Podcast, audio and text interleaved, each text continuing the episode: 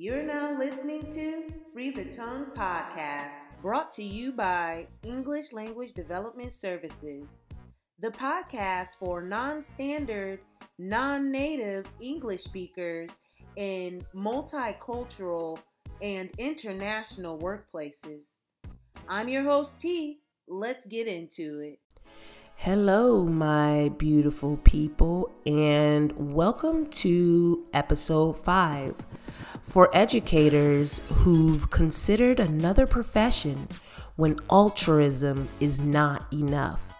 Part two.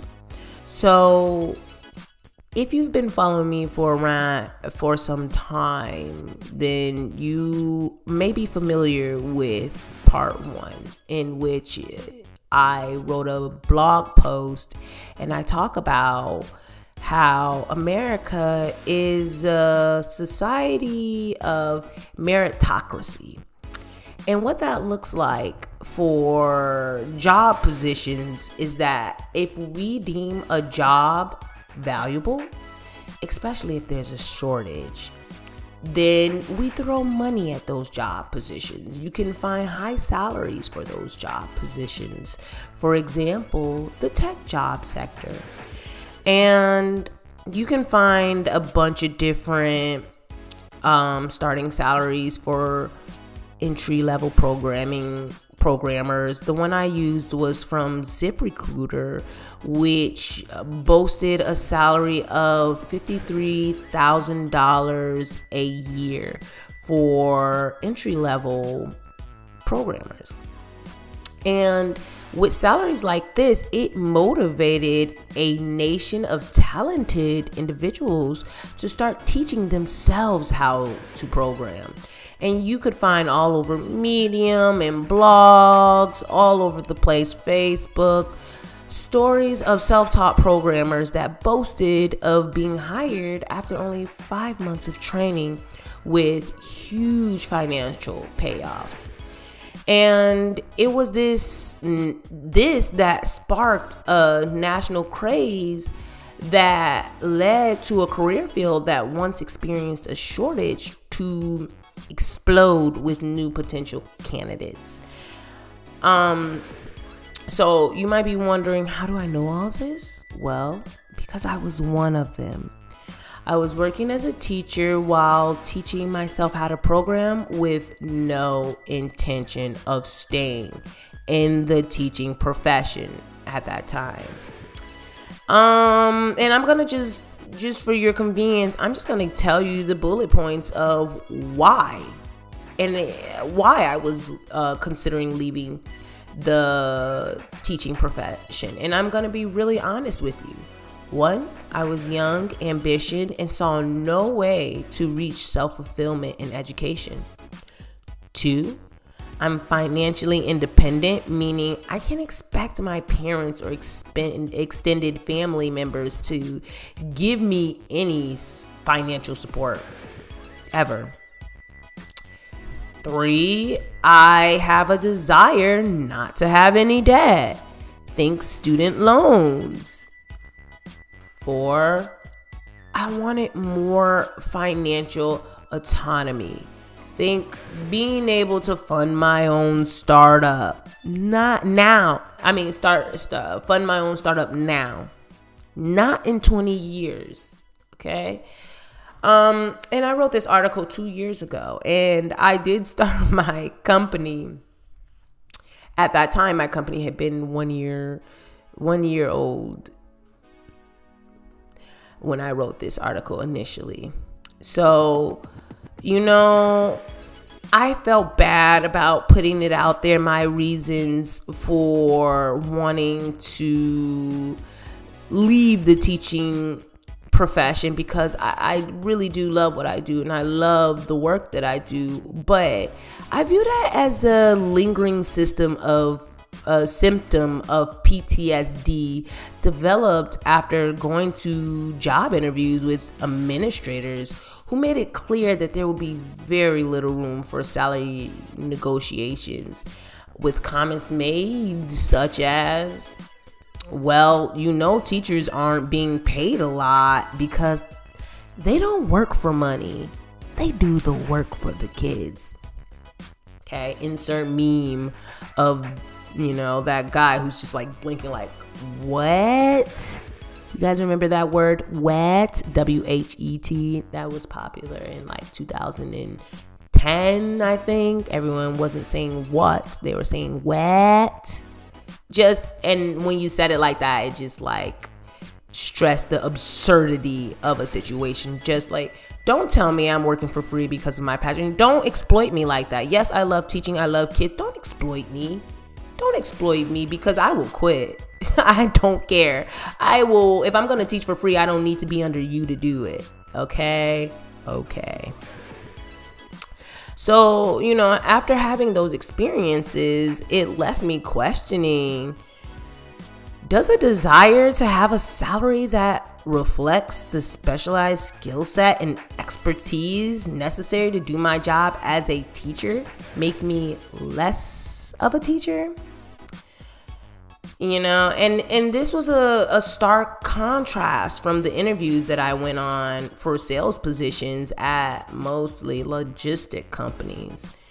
Um, when I was going when I was going on those uh, interviews, I was expected to talk about money as if it ruled my world. But the reason I didn't do so well on those job interviews was because I was really uncomfortable talking like that, and because money doesn't ruin my world rule my world. However, quality of life does, and that does require money. So let's talk about this rat race that we're all in. You know, I've been saying for two years now, from the first time that I published the part one of this blog post, that the dark days are over. Let's sit with that for a second or two.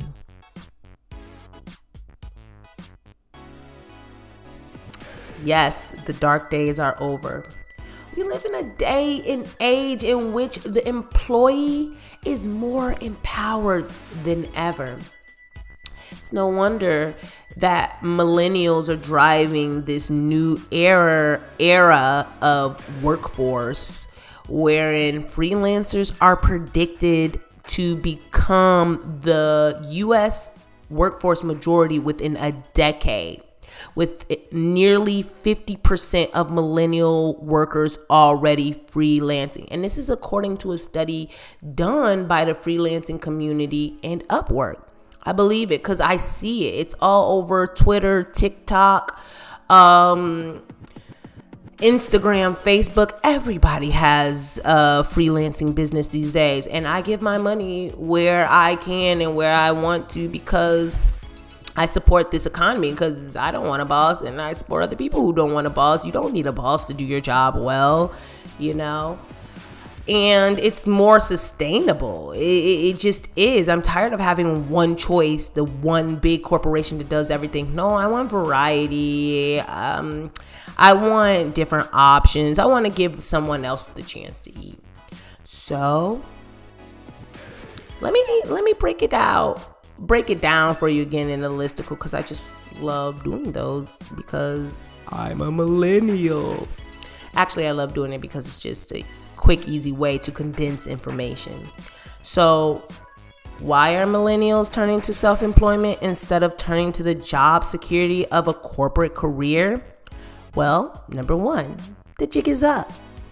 We don't believe in job security anymore. We know that the corporations don't love us and that our administrations will cut the cord on us if need be. We saw it happen to our grandparents and our parents. And I'm not gonna lie, I've had it happen. Okay. I've had uh I've been laid off of a job in corporate America. Number two, and I can't stress this enough. We want work life balance. I'm sorry, boomers and Gen Xers. We millennials seek out the jobs that align most with our ideals and passions. We strongly believe in self care. That means good luck trying to convince a millennial to work overtime without getting paid with stories of that one legendary employee nobody actually knows the name of that clocked out when their shift was over, but continued to work anyways for going overtime pay to make their employer happy and to get the job done excuse me why while I put on my clown mask, okay? Let, just just give me a second while I put on my clown mask because that person was a clown, okay? No, no, not figuratively, literally a clown. That is the funniest joke I have ever heard. So funny, I forgot to laugh. Now I'm really dating myself. And just so you guys know, that's a, that story that I just told you about that clown employee who clocked out to forego overtime. Yeah, that was a real story told to me by one of my former bosses in the corporate world, so that I would do the same. Never happened. Okay? So so let's bring this back to teaching. How does how does this affect the teaching job sector? Well, we know there's a teacher shortage. But the leaders of our society have been unwilling to do the one thing that will quickly eliminate the teacher shortage and attract talent. Make teachers' salaries competitive again. Which begs the question Does American society even care about educating their people? Or, or, or, is education reserved only for those who can afford it? Because right now, unless a student is going to school in a district where the zip codes bring in a high tax bracket, chances are that student is being taught in a school where there may not even be certified teachers, or in some cases, being taught by other students like what what is happening in Detroit. Yes, um, if you don't know, the students of Detroit sued the state of Michigan for not per, uh, for their civil rights of learning how to read. Mm-hmm. Mm-hmm. So, what's the point of all this? Well, the point I'm trying to make is that before you can be that tech guru or that businessman or that doctor or lawyer that is commanding these high salaries, you first have to be a student that completes the K through 12 grade levels. And if American society valued education, then the value will be reflected in the salaries of teachers. The people who are helping the children of the future unlock their hidden potential, discover their passions, and inspiring them to become who they choose to be.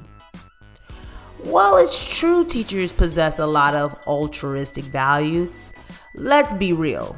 We aren't monks or priests or any other line of work that signed up to take a vow of poverty. We're just regular people who happen to love what it is we do. We too have lives, hobbies, interests, and other things beyond our work. so, two years later, I'm still here and I'm still teaching. Why? Well, what eventually helped me make up my mind to stay in the teaching profession was discovering that the first woman and the first person of color to win the Democratic president nomination happened to be a black woman named Shirley Chisholm. Shirley Chisholm was also a teacher. Eventually, the analyzation of data, the scientific experiments conducted to enhance students' learning and engagement, the fight for education equity, and the socialization process of American students, plus a love for children, helped solidify my passion for teaching, which influenced me to stay in the profession. That and the belief that I could be like Shirley Chisholm, who once said, I want to be remembered as a woman who dared to be a catalyst of change. So here I am daring to speak openly and candid- candidly to say, I love teaching. I do. I love it. I feel that I was born to teach. But I'm also aware that the classroom isn't the only place and space to teach. And without a salary that allows me to maintain a balanced life that re- reflects respect for the specialized skill set required to teach, I can't guarantee that I'll stay in the profession forever either, despite my passion for the job. And make sure that you go to my website, www.eldevelopmentservices.com, and subscribe to my newsletter. I'm really trying to gain a community of like minded people. I know you're out there. I see you guys doing work. Let's come together and let's make changes in our district that support our linguistically and culturally diverse students and just make sure that we are also being compensated for all the work that we do because we too deserve it. Just because we are altruistic does not mean we are we have to be penniless or any less deserving of our ability, our income, so that we can live, we can survive, so we can buy houses. Because the same things that we're, so we can experience the same success that we're trying to set our students up for. Because once they graduate for school, guess where they're going to go? Into the workforce. So we also need to be making sure that the workforce is that safe environment in place that we install the ideals for them to believe in that when they actually get to the workplace that they are actually experiencing that. And we do that by standing up for ourselves. So make sure you subscribe to my newsletter. Again just click the link in my bio and it'll take you right to my website.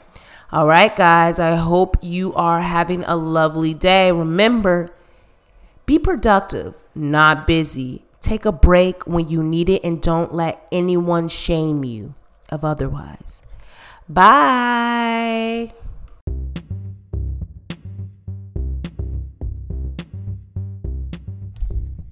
All right, folks, that's all for this episode.